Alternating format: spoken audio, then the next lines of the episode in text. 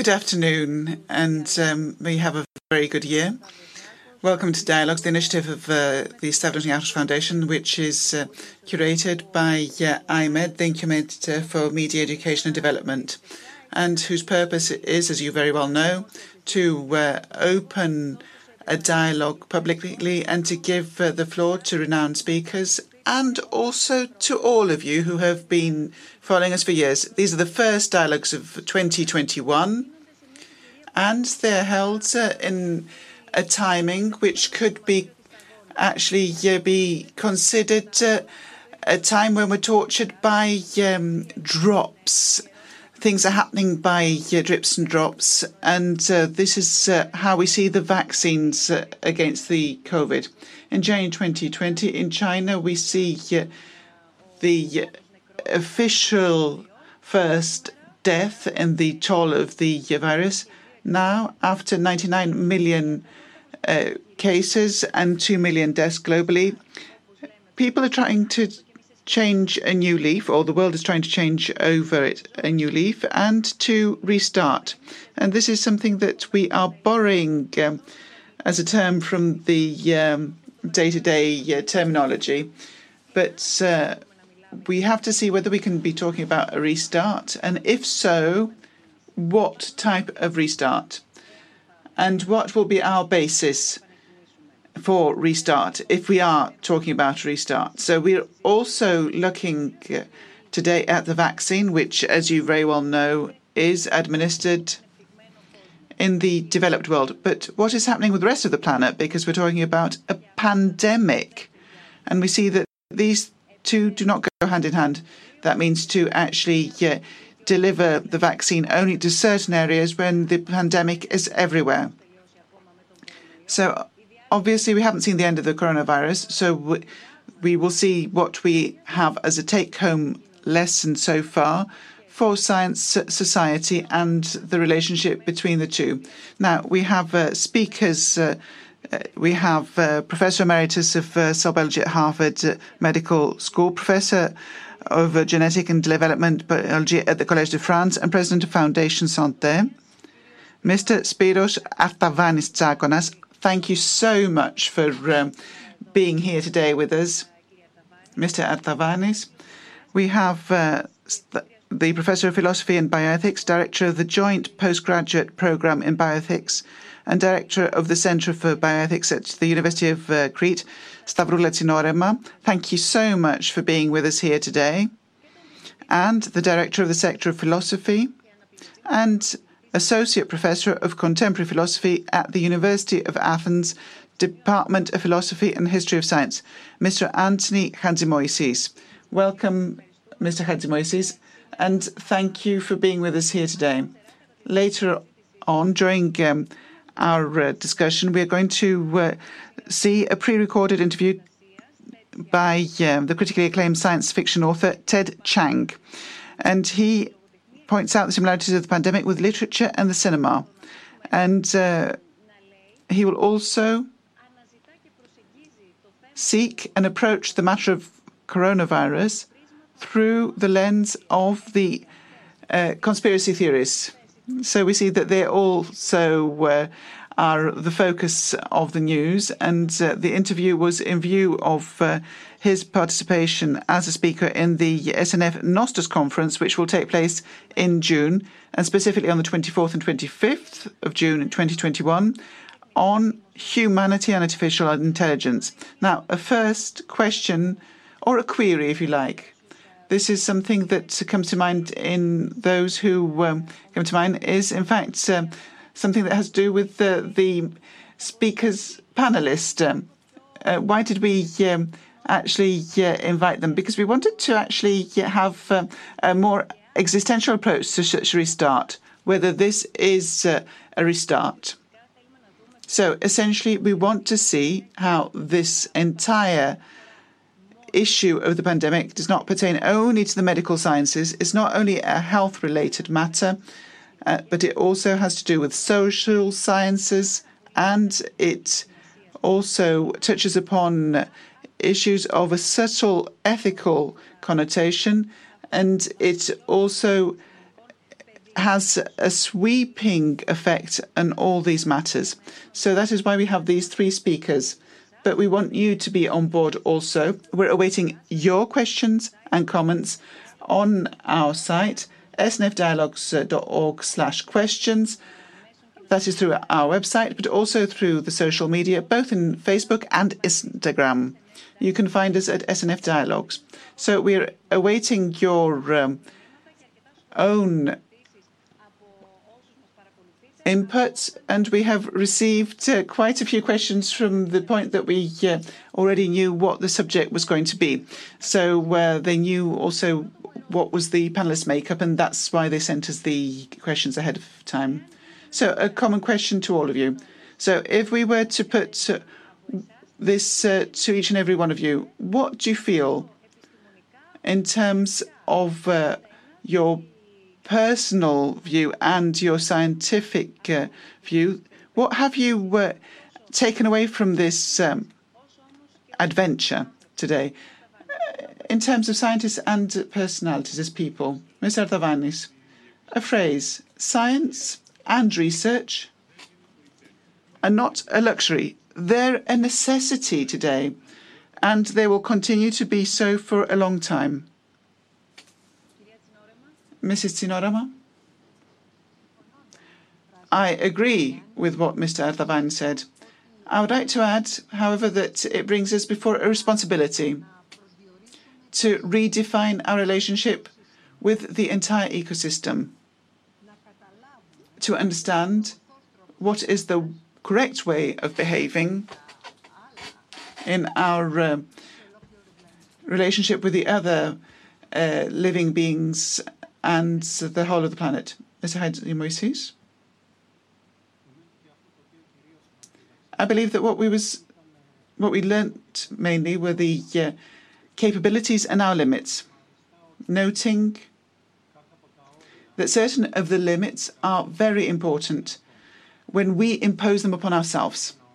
At the same time, it has shown with um, a very novel way. What are the benefits that we can have if we put our skills towards creating um, something of common good, such as public health?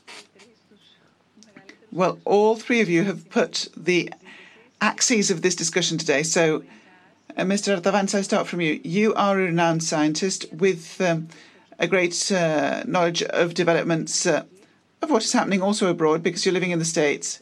Can you tell us in a few words what had to be done so that scientists could actually yeah, uh, be able to produce the um, vaccine so fast? We've heard a lot about the fact that the vaccine was uh, produced in a very short period of time. But if we come back to what I said initially, in order for this to be possible, this was based on work that has been done for the last two decades or so. So that is why I said that basic research that can be translated into medicines, into goods for human health, is based on main research. We cannot produce medicine without having the basic research as groundwork. So this technology with which the first vaccines were produced is a technology which is new and it has shown us also that this uh, novel approach through this technology is effective and it is an approach that is not only good only for vaccines but it can also uh, be used for other diseases in the future. So, what you're saying uh, actually uh, touched upon certain of the uh, further questions. What we have um, actually uh, got for the future. But uh, you talked about research uh, of so many years. You talked about the type of technology. I'm not reiterating what you said, we've just heard you. But there are the three principles that this is a new virus, that we don't know completely. It's a new technology that has not been implemented so that we know how it's going to roll out. And this also um, is uh, actually encircled by the fact that uh, everything is happening in a very short time. So we'd like to hear your view because these are three principles that do not allow you to have purchase in order to uh, uh, go forth. The are three unanswered questions, three key points that create insecurity, just to be uh, neutral about it. Mrs. Buzluku, it goes without saying, any novel medicine has some inherent insecurity because we don't know some of the data. Uh, even aspirin uh, has a certain level of insecurity. So it goes without saying that the insecurity attached to a medicine is reasonable. On the other hand, if you were to ask me if I'm going to have the injection, I would answer I will do, actually uh, uh, be vaccinated as fast as possible. And if you ask me about my daughter, yes, I want her to be vaccinated as soon as possible. Everybody deals with it differently, but it's a philosophical matter. I think it's uh, Mrs. Tsinorema and Mr. Hatzimoysis who will answer those points because it's not a medical issue per se. And because we are speaking before an audience, I want to say that I'm not a doctor. So whatever I say is my personal view. Whatever I say, there will be people who will disagree with me, but I will say what I think and believe.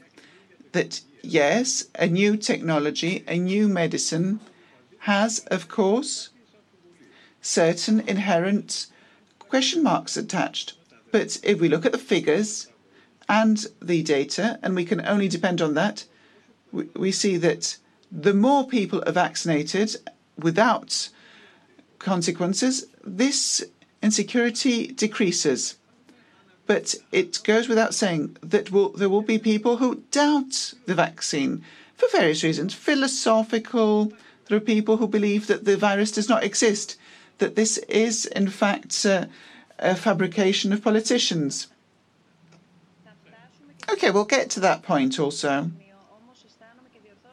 But I believe, and correct me if I perceive this wrongly, there is a, certain escalation that I don't recognize the virus up to uh, having uh, serious uh, concerns and reservations about whether I will uh, have the vaccination or not, whether my turn will come if they've actually uh, taken them into account. Now, whether they have uh, actually put me on the list is a different matter altogether, and whether Europe, who is going to be receiving the vaccines prior to Africa, and whether this is correct and whether this should be done, these are completely different matters. I can tell you what I believe, but I don't think this is of interest to too many people.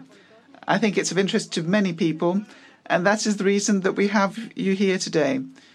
So I think it's unacceptable the fact that in Africa the uh, vaccines are not actually uh, going to arrive, and in uh, South Africa they are uh, manufacturing a vaccine which they're sending it to Europe, I can't consider that this is easy to support, and I cannot support it for me.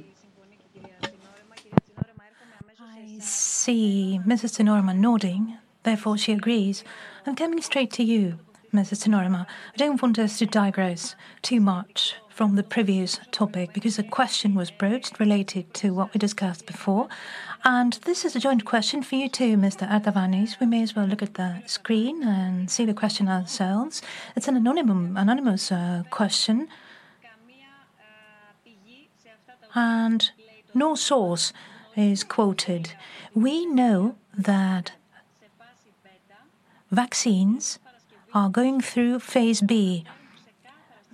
Manufacturers mentioned that clearly in their reports to competent authorities. Necessary time has not passed, and necessary tests were not made in accordance to American European domestic regulations in order to characterize each vaccine as safe for the wider public.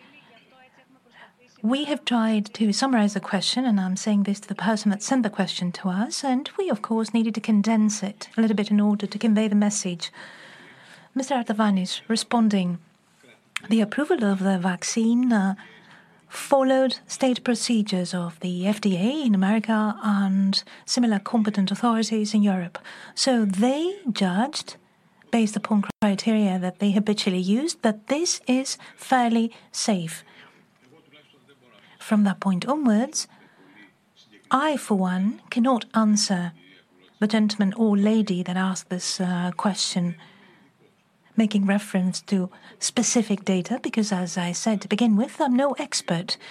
Uh, the only thing that I can say is that the data that I have personally seen sufficed to convince me to be vaccinated as soon as possible because the risk of dying from coronavirus far exceeds the risk of my dying because of being vaccinated.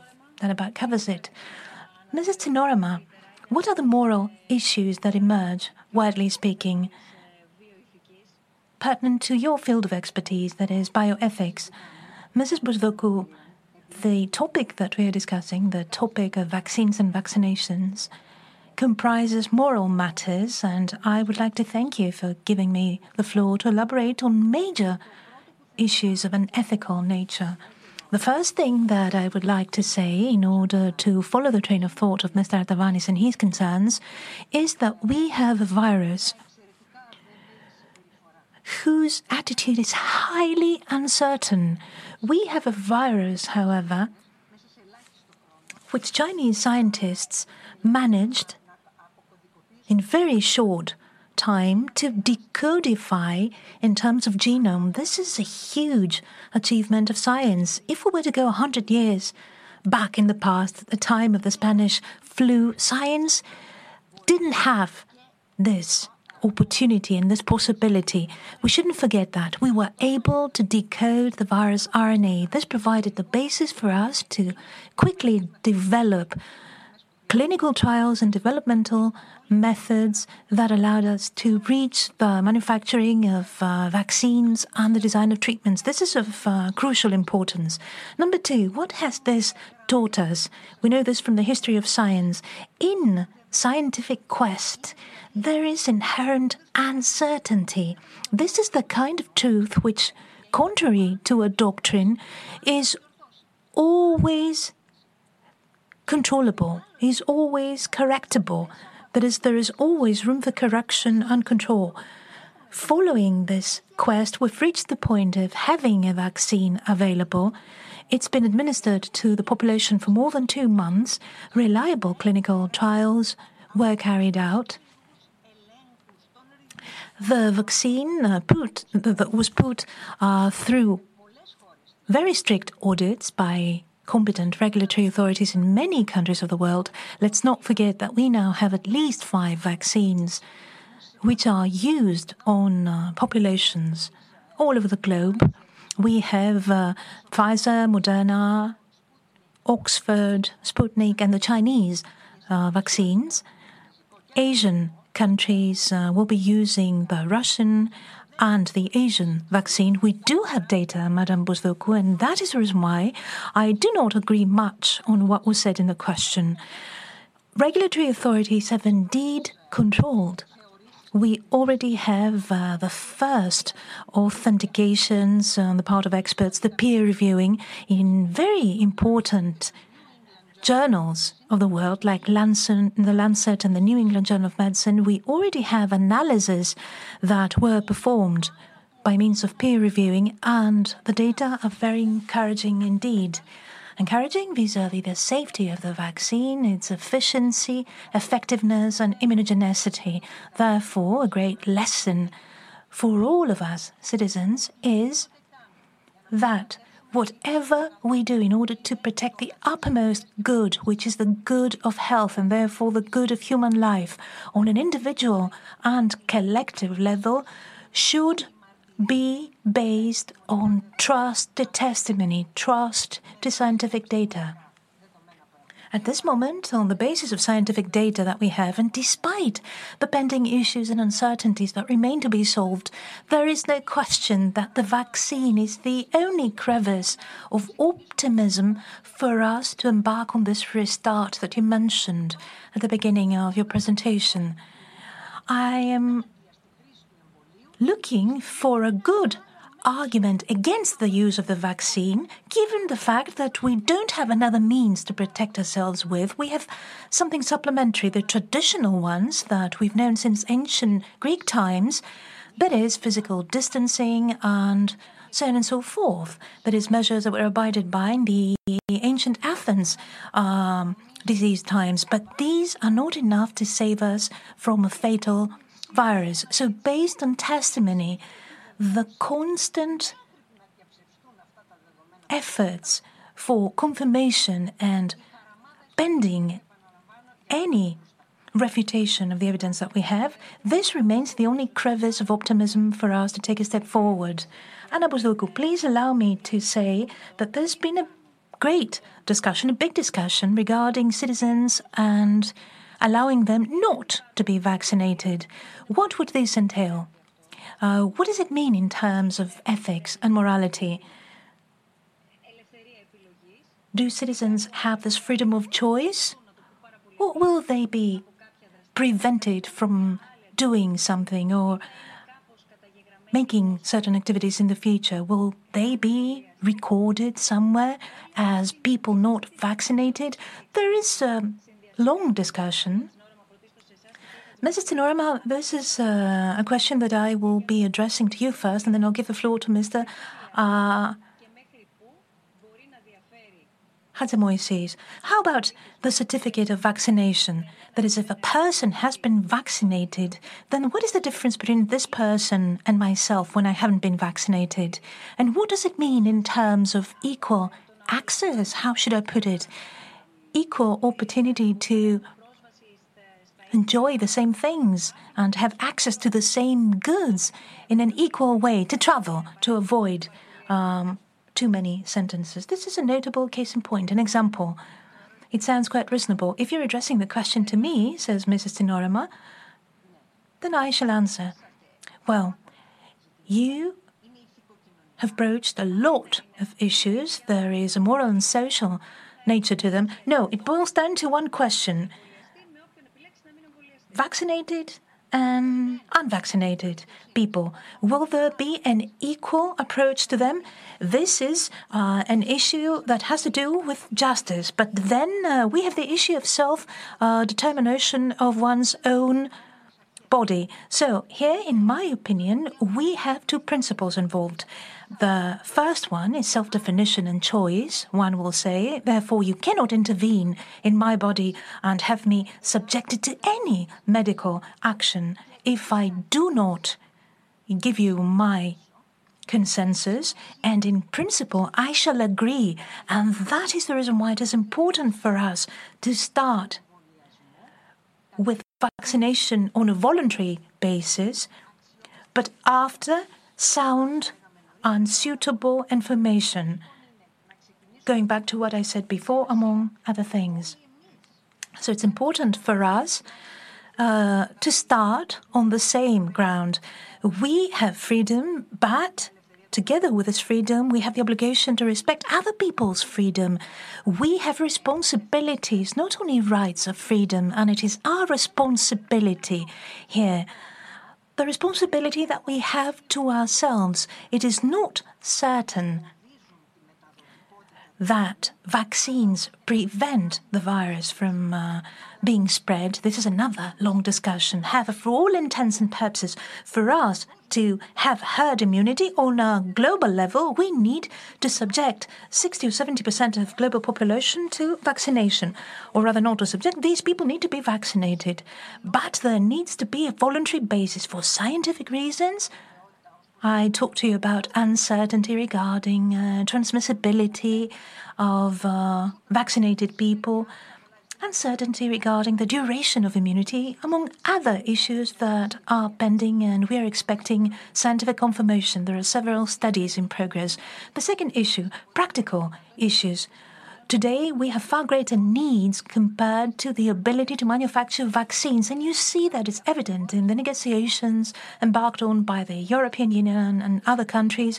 You see pharmaceuticals are asked to manufacture more than they can. So, what's the point of a general vaccination in a framework of a general regulation of something which is to be compulsory when, practically speaking, this cannot be done?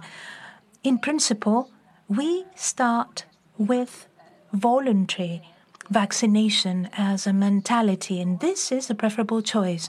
The other question that you broached, and this is very important indeed, the issue of justice and the avoidance of potential discrimination with a certificate of vaccination, here there are many aspects uh, to the issue, but let us discuss the certificate that has been uh, talked about quite a lot lately. What would a vaccination certificate mean at the moment with all the uncertainties that we mentioned before?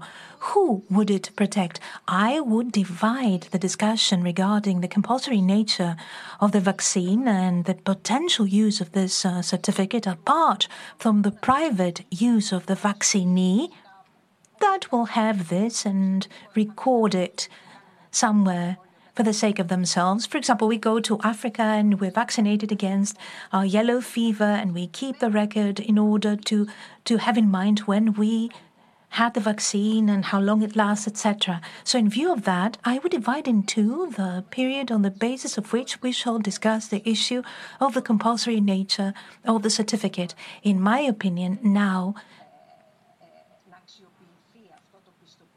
this certificate has no other use apart from medical reasons that I explained before, because the transmissibility of the virus involves so many uncertainties.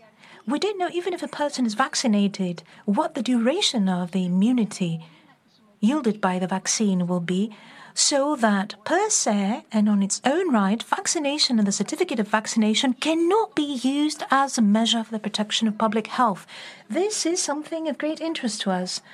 Uh, second, issue number two a vaccinated person may feel free to travel wherever they wish. Well, we know, an expert said that just because we have a number of uncertainties, even if we are vaccinated, we need to go on complying with measures of protection that is, masks, hygiene, and so on and so forth. So there's a risk of somebody thinking that they have found a cornucopia, they have found a panacea to the problem, where in fact, or when in fact, no such thing has been found. During phase two, when all the uncertainties related to the vaccine have been soothed and placated, then we shall discuss it. And there are mutations, of course, of the virus, and we we need to see what will happen even at phase two. Any discussion should take into account that this certificate certificate should not become a new measure to discriminate against people or to divide people by. So we need extra caution in order to avoid something that we do not want. We need to keep all positive aspects to the, legacy, the, the legacy or the acquis uh, related to avoidance of any discrimination of social character. Thank you very much for uh, his view. Mr. Hatzimoysis, I believe that uh, public debate on these matters often uh, finds itself um, um, swinging from convince being too easily convinced to being too difficult to convince. And this doesn't actually go hand in hand with the scientific mind which uh, is able to um, contemplate these issues and can resolve the matters for itself and wonders how things can be improved. So having discussed with various uh, scientists uh, from the MEODID biomedical sciences, I see how they continuously put challenges that they try in the best possible manner and with objective criteria to respond to. So they stringently control what they're going to present to the public compared to what the uh, public thinks it can criticize. Now, the first vaccine, if I'm not mistaken, was uh, produced in 1796 uh, by Edward uh, Jenner. And uh, we want to believe that smallpox actually disappeared almost two centuries later in 1926. And one of the reasons was, in fact, this uh, persistence against vaccination. So there was this wave against progress, scientific progress. So as we speak, we have the luxury to disagree about all these matters because most citizens of the Western world are uh, vaccinating themselves and their children for a host of diseases, which um, can be um, easily um, transmitted, and they protect the health of uh, the citizens of uh, Central and Southern Europe. And we saw this um, as from how well we um, were able to handle uh, the first wave of the pandemic, despite the initial problems, and that I'm talking about the uh, health, uh, public health systems, various individual systems and problems that have to do with specific products, the materials used, the number of people who have uh, had something tested on them, and what are the statistical conclusions we can draw? I think it's obvious that the more efficacious the vaccine, the uh, greater are the tests that it's been subjected to. We couldn't um, actually present something without it going through um, very rigorous testing within the laboratories of the company itself. And afterwards, it goes through the uh, tests of uh, FDA, EMEA, and all of them, all of the authorities have announced that these vaccines will continue to be uh, tested. And there's no uh, bureaucrat in Brussels saying that, okay, we've done the test and that's that. They are going to be re evaluated again and again, and that's very important. Now, with respect to the vaccination certificate, I would like to remind you that there are many countries worldwide, irrespective of the pandemic, where you cannot travel to if you have not been vaccinated first. Yes, Mrs. Tsinorema also said this. There are quite a few uh, parts of Africa uh, that require the yellow fever vaccine. So I consider it reasonable to have something similar, at least for the near future, within the Western world also. Now, when it comes to the question whether somebody is entitled to not be vaccinated vaccinated, I'd consider this to be reasonable if uh, they were Robinson Crusoe. If uh, you are not apart from society, then uh, by not being vaccinated, you can be a super spreader. And that's something that people have to keep in mind. Now, Mr. Tavans, I will give you the floor right now, but one more point. What happens with those cases where people actually get the disease and they uh, get over it and they only have very mild symptoms.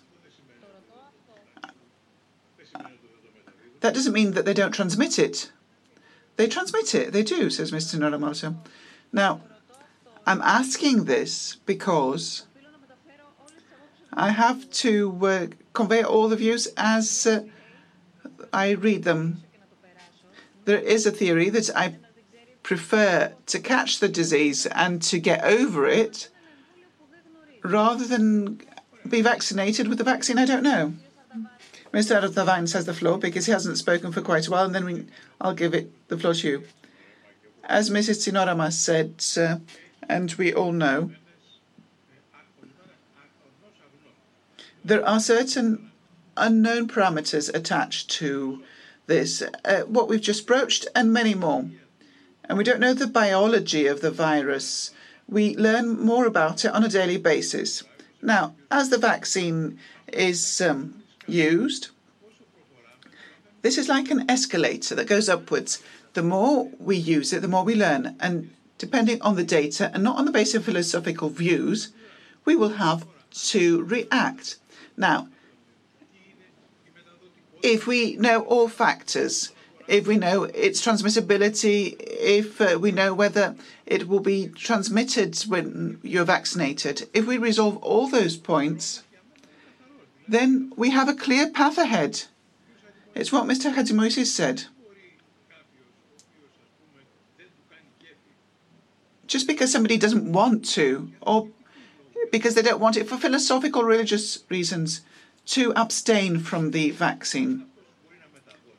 So if they can actually transmit the disease, they should either be a hermit or Robinson Crusoe, or we have to isolate that person. I think we uh, are all condemned to be free. I mean, we know who said that. But we do have a responsibility towards society and these responsibilities are immense. We cannot take this lightly. We cannot say simply, oh, I don't want to do it, I'll wait. I've heard various views, uh, Mrs. Buzuku. Every day I hear some such opinions, but I'd like to say my view. The only thing that I can responsibly say is that I will be vaccinated uh, because I believe not religiously or metaphysically, but I believe that the data demonstrate that it's more dangerous not to be vaccinated rather than the reverse. Yes, I understand. But um, truth be told, from the beginning of the pandemic until now, we see the scientists actually speak before cameras also uh, more than ever before. I would say more than they should, said Mr. Artavanis. What does that mean, Mr. Artavanis? well, why do you say that? Well, psychiatrists and, and philosophers should actually analyze that, and people from biomedicine. It's uh, you know something that's in fashion. I don't know if you remember in the last ten years when uh, Greece uh, underwent that huge economic crunch, every day in a newspaper there was somebody who would tell their own view. 99% uh, of the opinions were more or less the same because there was no remedy. So they actually uh, said more or less the same thing. But, you know, I uh, put my name to the uh, view and uh, that might increase my readership, and that might be important for me. On the other hand, uh, we see the other side of the argument is that uh, this uh, brings um, science closer to the uh, layman, and um, uh, I do agree with you, and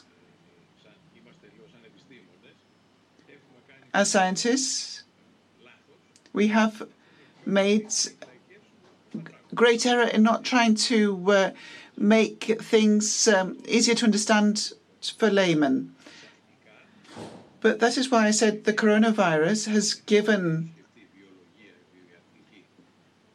people who never thought about uh, bio, bio, biology, uh, let's leave biomedicine aside for the moment, but it made them understand that uh, research is not simply carried out by certain who are uh, crazy people isolated in a lab. No, this is something that can have great gains for society.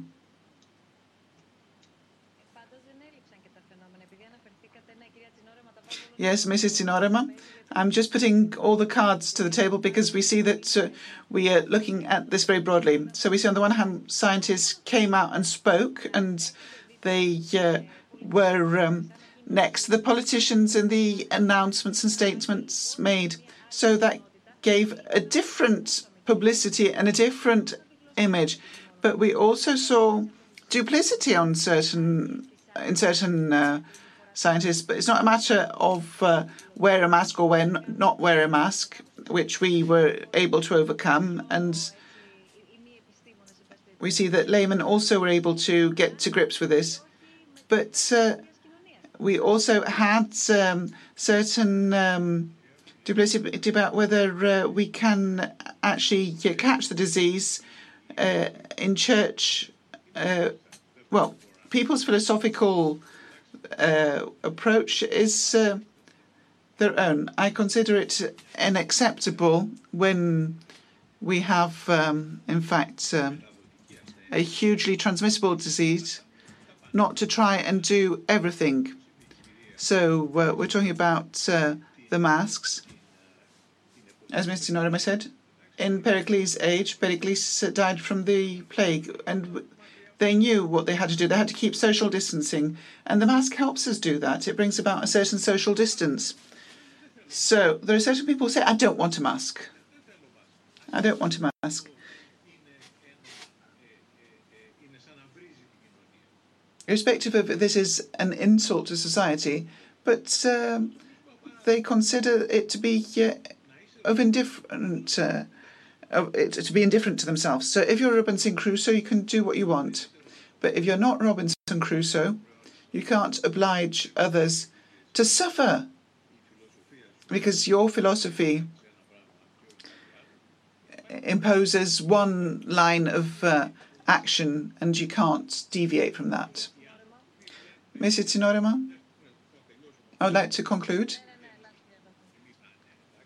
So people who come out and speak, speak if you uh, listen to Mr. Tsiodras and you listen to me, you also, I think that you have to listen to Mr. Tsiodras in these instances and not me, uh, because he's a specialist. Okay, I have uh, a general education of biology, so I can reason, but it's not everybody who's uh, um, speaking who's an infection specialist or uh, a geneticist of diseases. So people have to speak uh, when they uh, know uh, what they're talking about. So um, it was not only the uh, proponents of uh, churches who talked in favor of Holy Communion, there's also infection specialists who were in favor of it. So, but let's not um, go on about this. Uh, I think we also have to see um, uh, who's speaking and judge for ourselves. Mrs. Norman, okay, we've actually uh, opened up a um, multitude of matters that also um, contain ethical components, but I think we have to talk about uh, the ethics of uh, public communication because uh, we have to have moral rules here.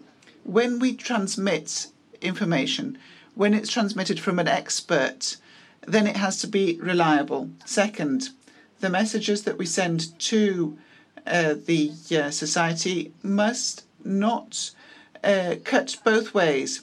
So we mustn't have two people from the same committee um, uh, coming out and saying opposite things because uh, here we have a moral imperative.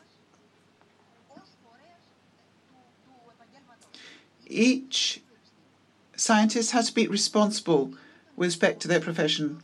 And then we have the responsibility of the scientific communities, the competent scientific communities, and finally, there is the responsibility of institutions, the scientific institutions, but also the public uh, institutions that thankfully communicate with scientists in order to uh, forge the public policy must be certain that the information comes through reliable channels.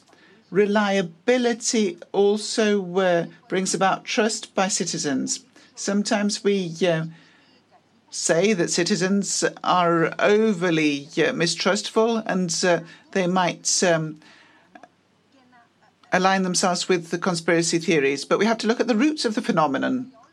And I'm talking about all sciences here. I'm not talking about the biomedical sciences only. I'm talking about bioethics and philosophy. There is a public responsibility. We have to be honest in the transmission of correct information. And when we say correct, it must be appropriate to the recipient. We cannot actually go out and say convoluted and overly difficult issues. Uh, we can't make people confused. We have to know whom we're addressing. I consider this to be very important, and we must know how we uh, publicly communicate science. And that is something that befalls us. And it also falls on your shoulders, and I'm referring to journalists, because in my view, journalists also have um, a responsibility. There is also a moral imperative on behalf of the journalists. They're in between scientific knowledge and society. So we all have to work together in order to have correct information given to the recipients. I would uh, touch upon something else. Since you made mention to journalists, I would like to say that I couldn't agree more with you. All of us um, are a community you, scientists, have your own community, we journalists the same, but we all belong to a general community. So when the time comes, um, everything regards the general public. Whether you are speaking in your capacity as a scientist or a journalist or any other capacity, I would say that in this case, and regarding uh, the triptych of the scientist, the journalist, and the political system, what is the discourse taking place? Because this too was discussed, questioned, and there was criticism in that domain. Mr. Chatzimarkakis, what would you say?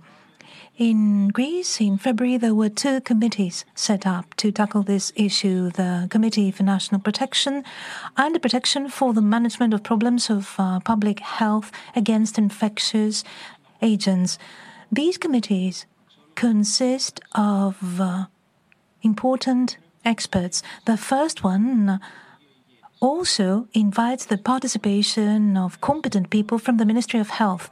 These committees in our country convene with full freedom and away from TV channels. This is important because there, experts and scientists can feel free to uh, express unpleasant truths, difficult issues, thorny issues, data that are not always popular. Then uh, they write a text which becomes the material for public information.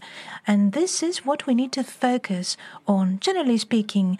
Apart from uh, special problems or criticisms, this work that I mentioned takes place in a very effective way. And as long as this goes on existing as a practice, then things uh, move to a positive direction. There's another problem, an imported one, regarding what happens in other European countries. There, unfortunately, we had cases where pressures were exerted upon scientists, pressures exerted by very important bodies, uh, government bodies, uh, church bodies, and so on and so forth. And this is something that triggered a justified suspicion or mistrust on the part of people regarding what is said during these committees. Uh, in our country, fortunately, the members of committees have the right to express themselves publicly, and many of them exercise this right, taking part in radio or TV interviews, writing articles, and so on and so forth. I believe that uh, Madame Tsinorema is very right to talk about the issue of cohesion of a scientific message when this is uh, conveyed and diffused to laymen, to a non expert audience. This doesn't mean that I would like to prevent any expert from uh, communicating healthy opinions within the framework of a congress, of a workshop, an open scientific discussion to express different opinions. Anna Bousdougou, yes, but this is something entirely different. The audience is different, the conditions are different. Yes, indeed, says Mr. Chatzimarkakis. Anna Bousdougou, there is leakage no matter how closed the committee may be, news gets out before public announcements. And this is not solely a phenomenon that we see here in Greece. We need to set the record straight. vis-à-vis what happens with cameras off, since you talked about the matter, to be fair, this is not only a Greek phenomenon. Previously, Mr. Artavanis, you notably expressed your opinion regarding the equal right to vaccination. And you mentioned the example of Africa, which is a paramount example, and there the tragic irony is that many companies manufacture the vaccine in uh, Africa, and the vaccine will not reach Africa in the near future, which is tragic. Something that we've seen in the greatest part of Europe, at least, is that there are questions regarding vaccinations and where they started and how they started. I'd like you to make uh, brief comments. I would like uh, you to highlight the ethical dimension, Mrs. Tsinorema. Is there a limit, and where is the limit of being vaccinated because I am a country leader in order to set an example or in order to incite and encourage people? And where is uh, the demarcating line regarding priority of the political system and its representatives taking priority over the rest of the population, especially in these days. Let me remind you that in Portugal there were political uh, figures that resigned because of the attitude towards that. Now we have the discussion of whether the vaccines are enough, whether the vaccines will be allocated equally to European uh, countries, and so on and so forth. Who are you asking? Uh, me or Mrs. Tsinorema? says Mr. Tsakonas. No, feel free. Whoever wishes to say something in answer to my question, feel free. Um, Mrs. Tsinorema, well, thank you. There are two issues broached here. The first one is the issue of global justice vis a vis vaccination. You're absolutely right. There's something utterly unfair in the fact that the vaccine is desperately needed in some parts of the planet where the pandemic is uncontrollable, and the countries being unable to get the vaccine because they haven't entered into contracts, they haven't paid in order to order the vaccine and have it available. There is, as you know, under the auspices of the World Health uh, organization, the so called COVAX Alliance, which is a network, and it precisely tries to tackle this huge problem of justice in what concerns vaccination. We also need to take into account that we will not annihilate this fatal virus. We can't, of course, make it disappear, but we can restrain it only if the global population is vaccinated. We need to avoid um, nationalism in vaccination. There are countries that dashed, made great haste, and have ordered many more vaccines than the ones that are needed by the population of the country. England has ordered 600 million. The population, the population of Great Britain, that is, is not 600 million people. There we need to come to an accord, a global accord involving all bodies and all governments in order to make the allocation fairer. COVAX has been trying to safeguard $2 billion with uh, sponsorships from private actors, etc. 180 countries are part of the effort in order to give vaccines to Africa. It is utterly unfair today that Africa, where the virus has been running wild, will get the vaccines. That is, Pfizer will start sending vaccines to Africa uh, in two months from now. It is very unfair, in my opinion at the end of February, if I'm not mistaken. Um, so it is unfair not to exhibit diligence in order to make vaccines available where they are most needed.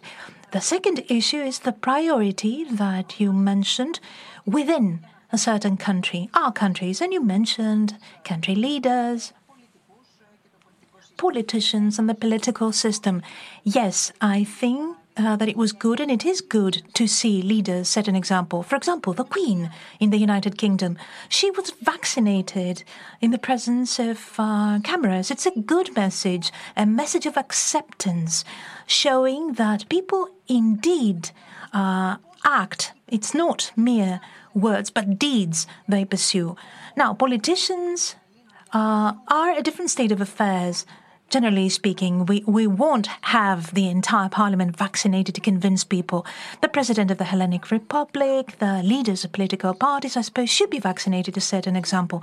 But in a priority system that will uh, decide, apart from frontliners, that is, health uh, care person, personnel, uh, elderly people, there is public administration.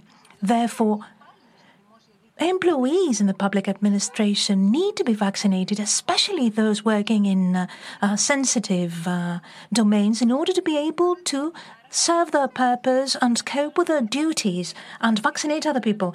Uh, Mrs. Tsinorema, I'm interrupting on purpose because we received a pertinent question regarding uh, the elderly. Our friend sent us the message. Are your invited guests in agreement with uh, the Greek state initiative to um, vaccinate elderly people first instead of younger people who are the main spreaders? I agree, says Mrs. Tsinorema. Yes, but there are there, there are two aspects of the question. First, uh, we need vaccination for the elderly, but then we have uh, the the youngest of people who are the main spreaders. Regarding the first part of the question, I agree. It's a matter of justice to support the most vulnerable, that is, people who most need it need to get it. So my criterion for a fair allocation regards need. Who needs it the most?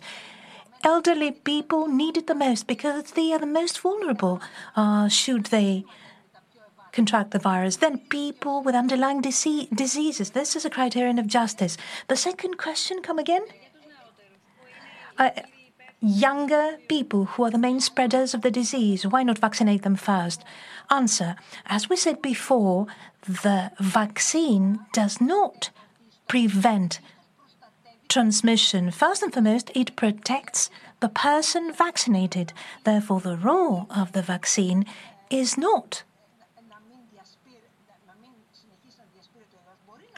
to restrain the virus from being spread, but to protect uh, a vaccinee. Yes, people are protected when vaccinated. So when people need it the most, they need to go to the top of the priority list. Young people no, no, no. Let, let, let me phrase it properly. I don't want to be misunderstood.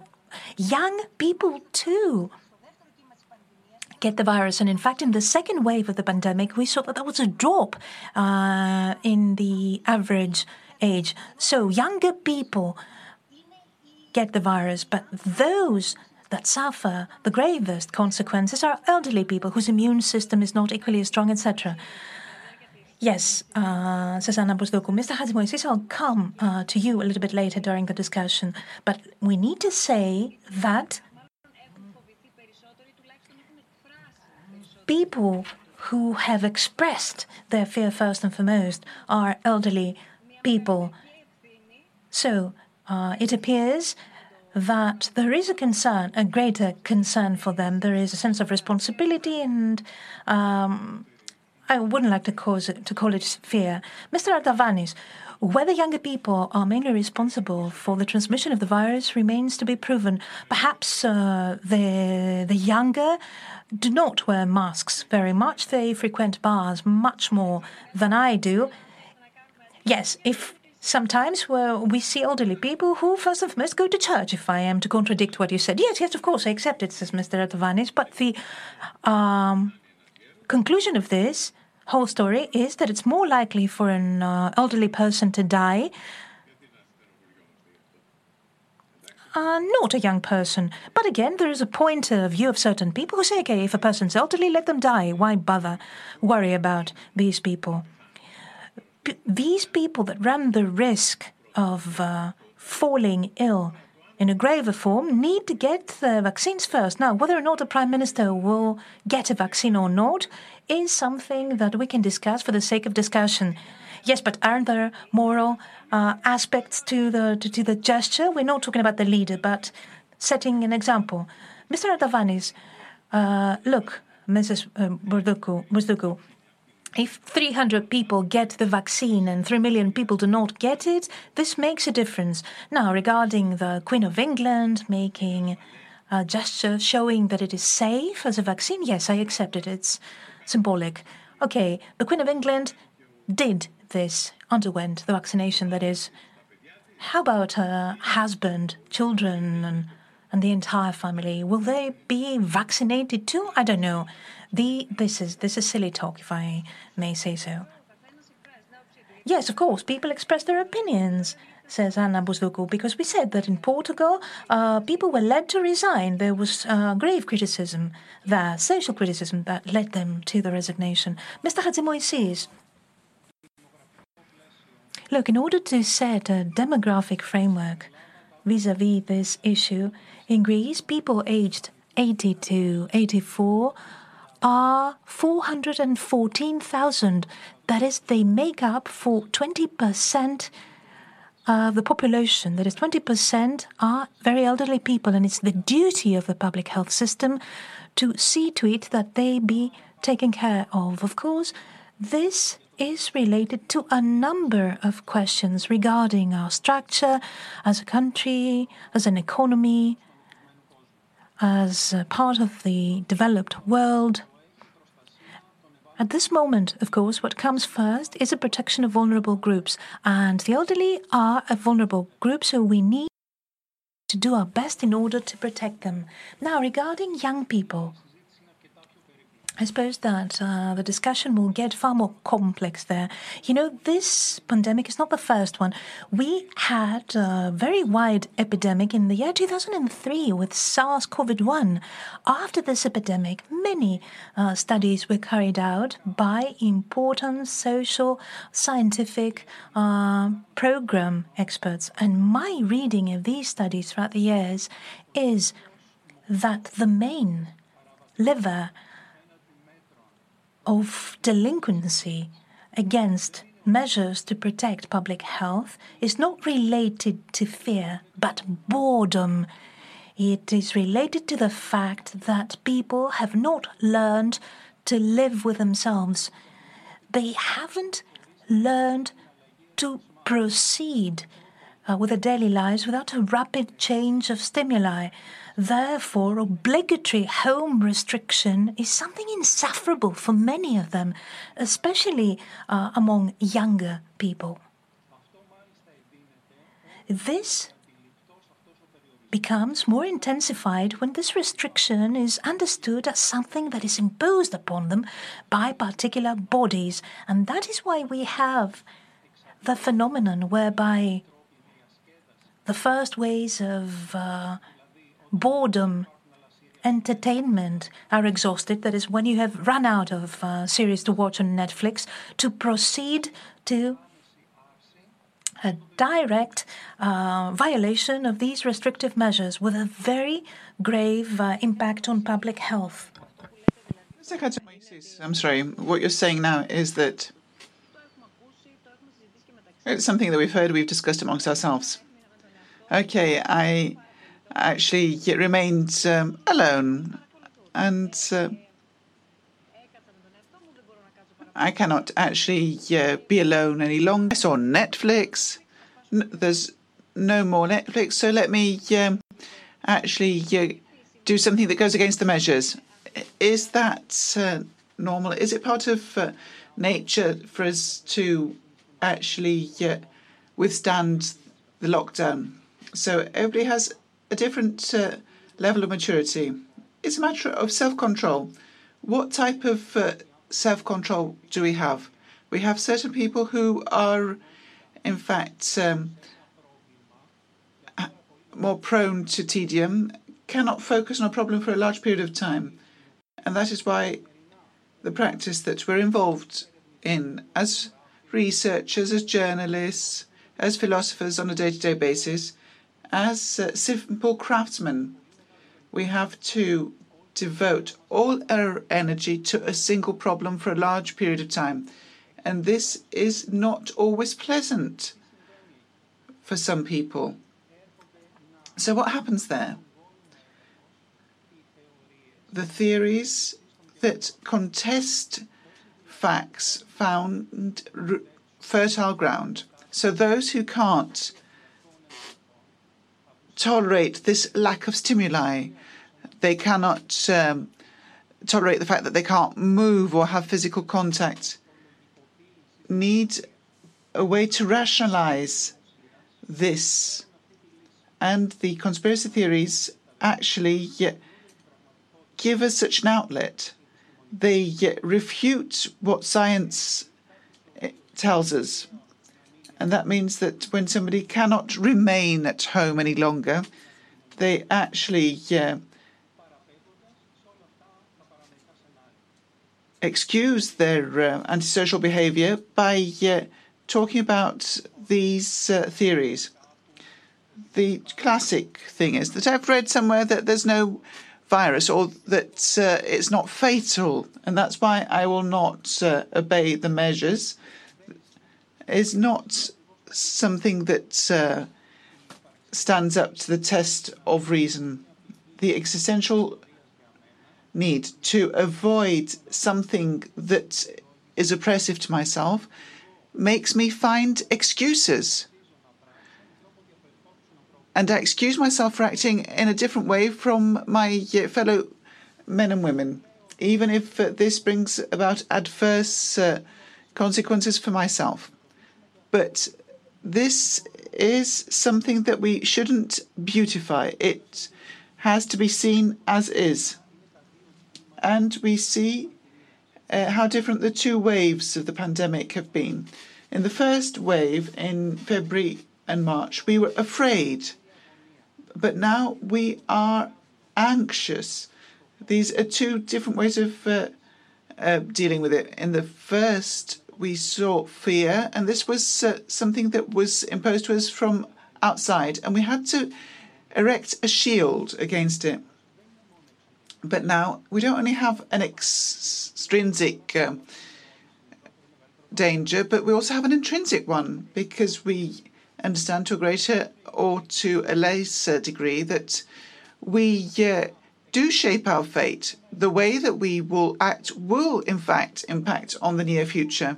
So we understand that we are, in fact, responsible as to how things will take shape for ourselves, for our companion, uh, our uh, family and society.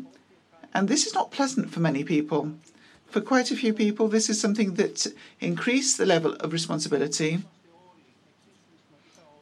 And we're not equally uh, mature emotionally to actually um, realize this and process this. What you're describing is very useful. That's how I term it, because we understand that in any form of reaction, whether these are the conspiracy theories, are the those who refute or react, we understand that it's not a group with uh, the same characteristics, and we see that uh, they uh, also appear in various uh, time points because we have to uh, go ahead together in the pandemic. Is this the restart that we have to do? Do we have to uh, learn to walk at the same pace in this situation, in this um, state of affairs that we've been dealing with in the last uh, year or so? So let us all have uh, shorter responses. We have uh, exceeded the one hour. We haven't given the floor to the people who view us, and we have also an interview. So, two points only. So, the movement that's against the vaccine did not appear 10 months ago. They exist for decades. So, for the first time, however, those who have to be vaccinated are not our children. We are the ones who have to be vaccinated. And this has changed the rhetorics in favour and against vaccines. The second thing that I wanted to note is that it's not uh, good to actually speculate on the future. It actually makes us passive towards events. that we approach as something that we have to foresee. But we're part of the process. We're not outside of the social reality or outside the pandemic crisis and simply witness what is happening. It depends on our stance. And accordingly, the future will be shaped. And this is something that we have to take into account when simply we are um, trying to um, see what the new uh, era will hold. Uh, and we uh, see that what is missing is not hope, but audacity. Uh, hope is lacking also. But I think we need to activate ourselves. That's what I'm trying to get to. We need to be proactive. Correct. But we see a large part of uh, people, and I include myself because we uh, tend to um, actually flirt with this um, uh, idea. We uh, think that we're going to go to the pre COVID era and we will revert to that condition. But um, I see that a lot of changes, and this has to do with social, labour, and uh, livelihoods uh, and standard of living uh, issues. So we see that we won't always revert to the prior condition. So that's why I said before to which point will we come back, and from where will we restart? And uh, one question, and then you can have the floor, Mr. Davant and Mrs. Tsinorema. So we see the question here conspiracy theories are recognized by social media as harmful to the um, uh, broader public. A large part of the content is censored and removed, and the relevant discussion um, is um, uh, about whether the companies have the right to decide on what to remove and what not to. So, how can we empower people vis a vis these theories? Mrs. Tsinorema. Well, we see that uh, these topics are uh, really, really um, very meaty, and we could be talking about them for uh, hours.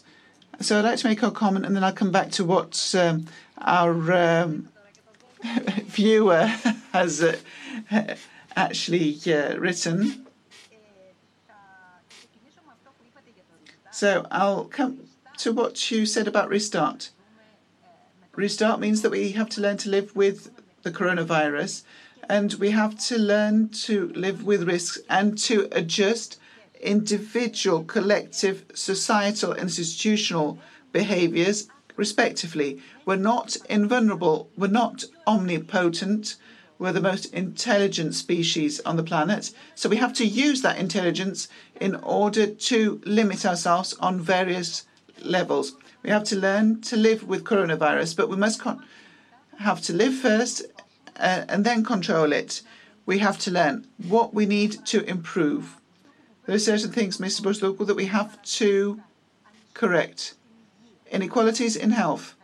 Mr. Hatzimoysis talked about the health systems and the importance now that we have to learn to invest in them in order to reinforce them.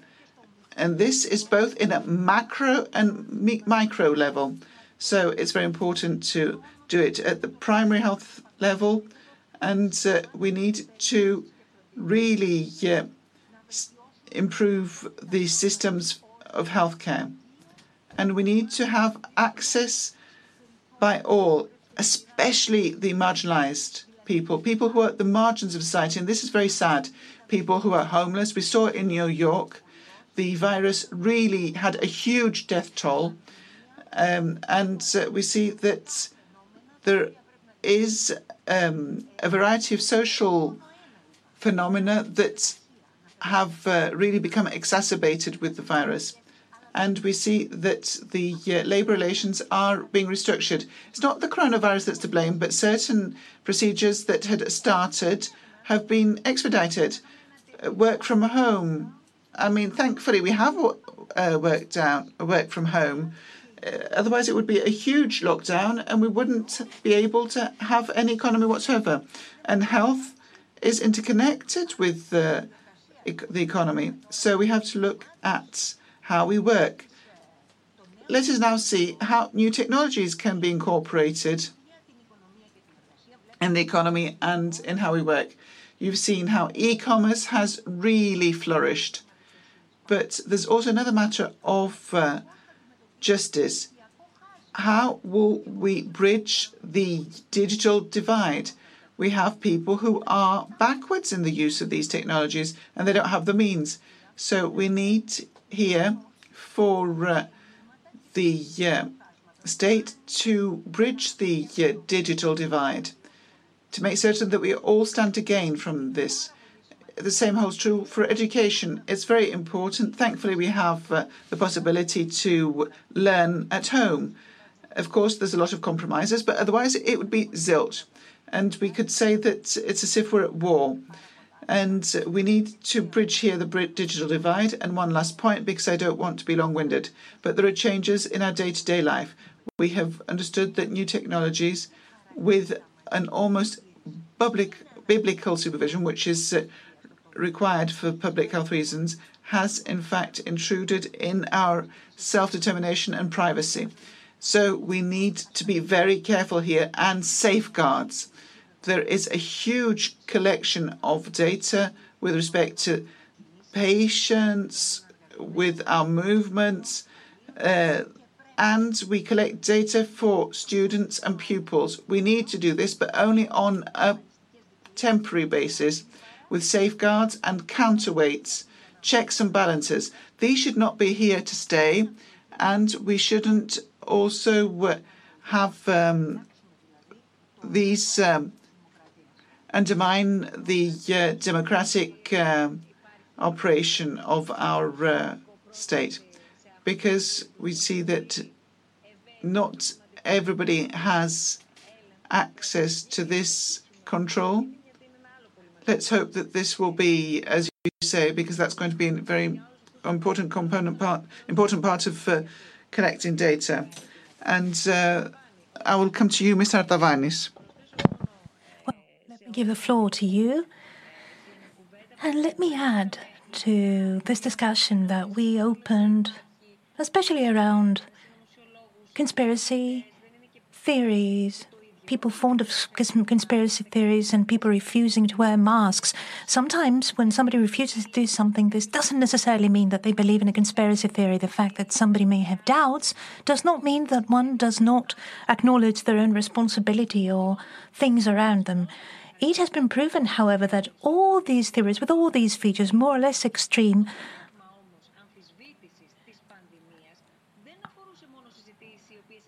regard this whole climate of uh, calling things into question. This attitude was not exhausted in um, squares, bars, and other places, but they also uh, entered the public discourse. We saw this in the US, Donald Trump, uh, the United Kingdom, Boris Johnson. We saw this in Brazil. So we saw this expressed in many different points of the map all over the globe, if I may say so. We saw leaders that is expressing this kind of attitude, state leaders. So, so this current of people questioning uh, things and doubting uh, about things was enhanced. What about leniency? Is it possible? It all boils down to scientific matters related to the coronavirus, the vaccine that we have today and will have in the future. We don't have enough answers. This is something commonly accepted by all. And at the same time, we have pluralism uh, on this level, not only in the level of experts and scientists, as you said before, all of you did, in fact. Mr. Artavanis, Mrs. Bousdokou, you broached many issues, and I'll speak uh, very briefly. Um, regarding your question, restart. When will it take place? First of all, we don't know when restart will take place uh, because it depends on data, the biology of the virus, the therapeutic management of the virus, etc. So we don't have enough data to go by for me to tell you when this restart process will start. And I don't know how it will happen, in fact. What will the irreversible changes be? I have no way of knowing. Are always the most vulnerable foot the bill. They pay the highest price. This is indisputable. People who are homeless in New York, are people of the same fate in Africa or our country, people who are not so well off and they're not financially independent. This is an issue which is huge by all means. It's a social issue. The third issue that I'd like to touch upon, answering a question um, asked by one of our spectators, is related to what you said at the beginning about the pandemic and what it has taught us. The answer is it taught us that research is not a luxury, it's a necessity. Something else very important is that it has prepared us for the next pandemic. Of course, you'll say to me, this is an emergency. How can you talk about the next pandemic? Yes, but you know, there is no doubt among people who are in the know, people who are experts, there is no doubt whatsoever that something similar will happen again. We don't know whether it will happen next year or after 50 years.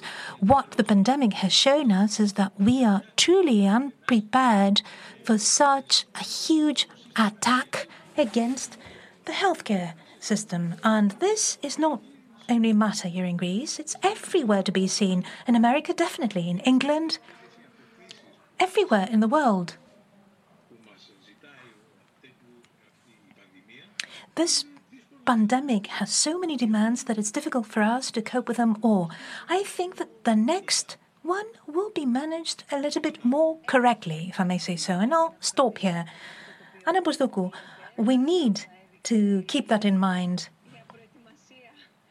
Despite what the unpreparedness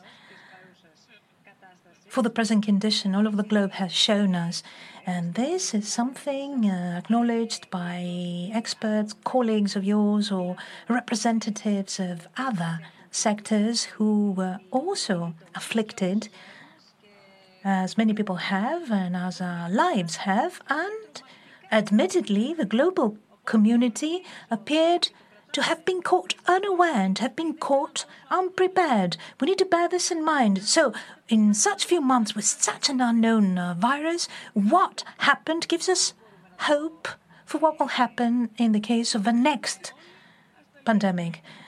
Not all of us can uh, check this or will be able to verify this, but let's hope. Mr. Artavanis, it all boils down to logic. Yes, but logic is always based on data. Yes, uh, Mrs. Bousdokou, we rely upon data. If we lack data, we're blind. If only we could have access to those data. What do you mean by that? asks Mr. Artavanis. Access to data. This is what I mean, says Mrs. Bousdokou. I, I, I, don't, I don't understand what you are saying, in effect, that there are data and they are hiding the data from us. What do you mean? Th- there is no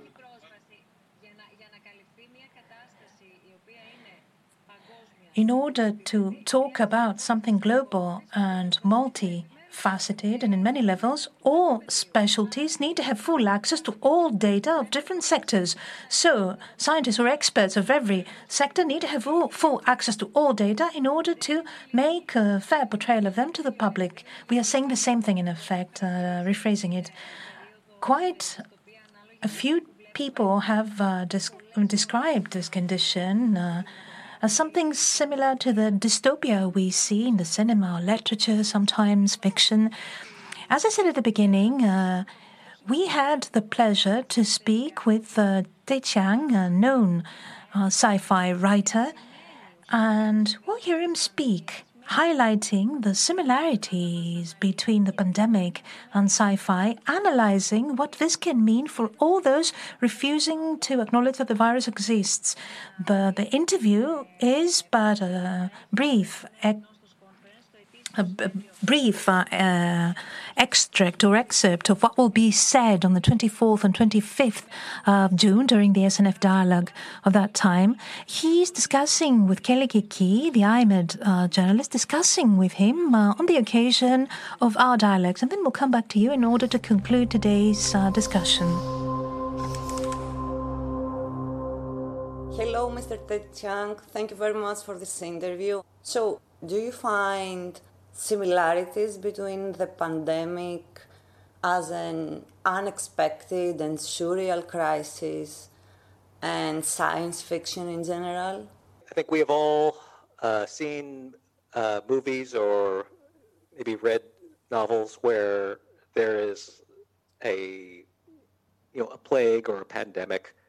So we have a certain idea of, of what those look like, and those our ideas have been shaped by science fiction, either Hollywood science fiction or written science fiction. The pandemic that we have been through has not looked quite like the ones that we expected from movies and books. Maybe that contributes to the fact that some people are kind of skeptical about the severity of the pandemic because they were expecting things like streets filled with uh, abandoned cars, those sort of images that we see a lot in those movies. And you know, we haven't seen highways jammed with abandoned cars. So some people think, oh, well, it can't be that serious. It doesn't look like the movies. Do you think that some people have been reluctant to accept the existence of this pandemic or probably deny the COVID vaccine importance because this pandemic feels like science fiction, but it is not so visually dramatic as a science fiction film. Movies are, are they try to be dramatic. They are all about what looks visually dramatic. And but yeah, the reality is often not visually dramatic. So yeah, I think in some ways, you know, um, Hollywood may have done us a disservice by fixing a certain image of what a pandemic looks like into people's minds. I think that a lot of the, say, skepticism about the vaccine, I think that is a result of people actually being lied to. I think that, and you know, and lying is very different than fiction. You know, lying is an, an entirely different thing than fiction. Fiction admits up front this this is not real, but there are people who spread lies. They make up stories, but they don't admit that they are making up stories. And when there are enough people who do that, then it becomes hard to tell what is made up and what is not. What is your view on the idea that after this pandemic, we're going back to normal and that we wish to go back to normal? Should we do so, or is this an opportunity for change?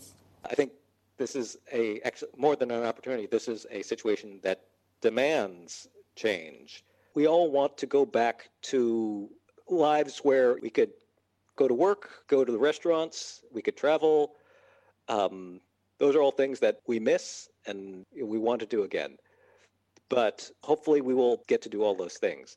We need also to make sure that there are systems in place to prepare for an event like this again, because it is inevitable that it will happen again.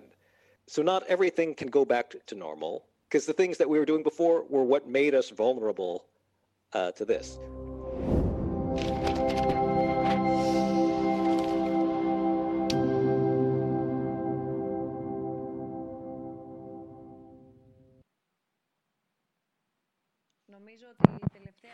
Well, I think that Ted Chiang's last phrase, Madam Tsinorema, touches upon what you said at the beginning about how we reached the stage and what has to change from this point onwards. So we're talking about a combination, something from the past, something new, another mixture. Last question, and this will be the end to our discussion.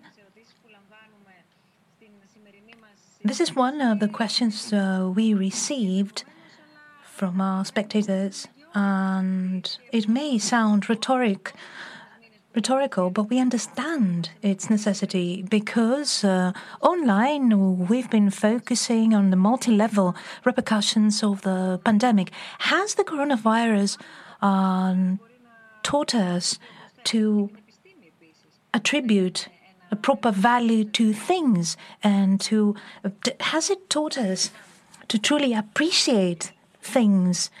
Mr. Artavanis, am I to go first? Okay.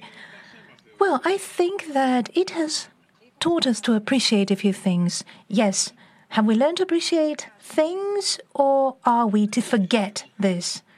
Very soon. I don't think that we'll forget soon. We'll definitely forget. This is my personal opinion. We shall forget.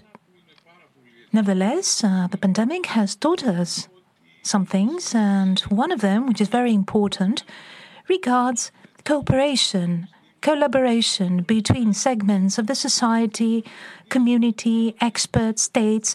This is something that has proven to be very important. We've uh, always known that it was important, but we had forgotten it, it appears. Now it's uh, time, or time came to remember it again. Um, dramatically visual was said by the writer. We don't see cars banging against other cars, etc. That's why the pandemic didn't make an impression on us. But if you would examine videos from outside hospitals, and if you think about the fact that your mother, my father, will be dying in a hospital alone alone, I repeat, unable to call us on the phone, I find this far more dramatic than seeing the visual image of three cars uh, which have uh, crash, crashed. And I'll stop here. Mrs. Tsinorema, well, what is of value for us to protect? It's important for us to protect two great public goods by priority health and environmental safety. We need to revisit and rethink our limits in relation to the environment and the damage that we can cause. And I'm talking about uh, the man made factors behind climate change and how it can influence things on a global level. We need to safeguard these two goods, and our systems need to be uh, readjusted and perhaps change gears in order to protect these goods because they are of true value. What else is valuable? Communication. We miss others. The lockdown and isolation conditions deprive us of what? Something related to a social, sociable nature that is the other. Let us adopt a responsible behavior in order to do that. Last but not least, the relation of society with science. Science is important for society. Have they grown nearer, Mrs. Tsinorema, even on uh, the occasion of this tragic junction? Has uh, science and uh, society ha- have science and society grown closer? Open science. We saw this globally with the vaccines, and the promising therapeutic means. But on the other hand, science needs to open up to society, it needs to be open to society, and in reverse, we need to see to it that we truly invest in scientific research. This is what I wanted to say. Thank you. Mr. Hadzi Well, I believe that on the occasion of this crisis, we were able to look at ourselves in the mirror as societies and what we saw was not always pleasant. This is a unique opportunity for us to be honest regarding our limits and limitations and to invest in our potential. From what we've seen, there is more good in uh, human nature than certain uh, fans of conspiracy theories think. And this is what need to take home and cultivate. And to go back to data, um, I keep that, Mr. Artavanis. We truly need that to start with the data and facts. Never stop questioning or wondering, but to always start with facts and data. Yes, Mrs. Bousdokou, only data and facts. Mrs. Tsinorema, I'd like to add something we need to have uh, scientifically reliable data because every single one of us can generate data. Mr. Artavanis, yes, of course, it's a sine qua non. I believe that this is obvious, otherwise, we're doomed. Data that we control in the light of our theoretical assumptions, basic research. Data need to be interpreted. Yes, you're right. I would like to profusely thank all three of you for today's meeting, online meeting and discussion. Let me say here at the moment that the dialogues of uh, February will not take place on the last Wednesday of the month, as is habitually the case, but we shall meet on the 17th of February. Next dialogues uh, constitute part of the three day journalism forum Reflect Reform Restart 17, 18, 19 February 2021. There we shall embark on a direct online discussion between journalists and the public, focusing on reality and challenges of uh, journalistic recording, quality of information, and data in their own right, journalistic data as they were recorded over the course of this year of uh, pandemic here in Greece. This is the first iMEdD documentary uh, that will be shown on the same day, and then we'll have the first discussion, an open discussion that we shall open with all of you. I need to say that the documentary was directed by George Avgeropoulos, and he will join us on that day in order to discuss what happens precisely, what has been happening for 12 months uh, in Greece and 12 months plus two um, ever since the appearance of the pandemic occurred. Thank you very much and have a lovely evening. We thank you too.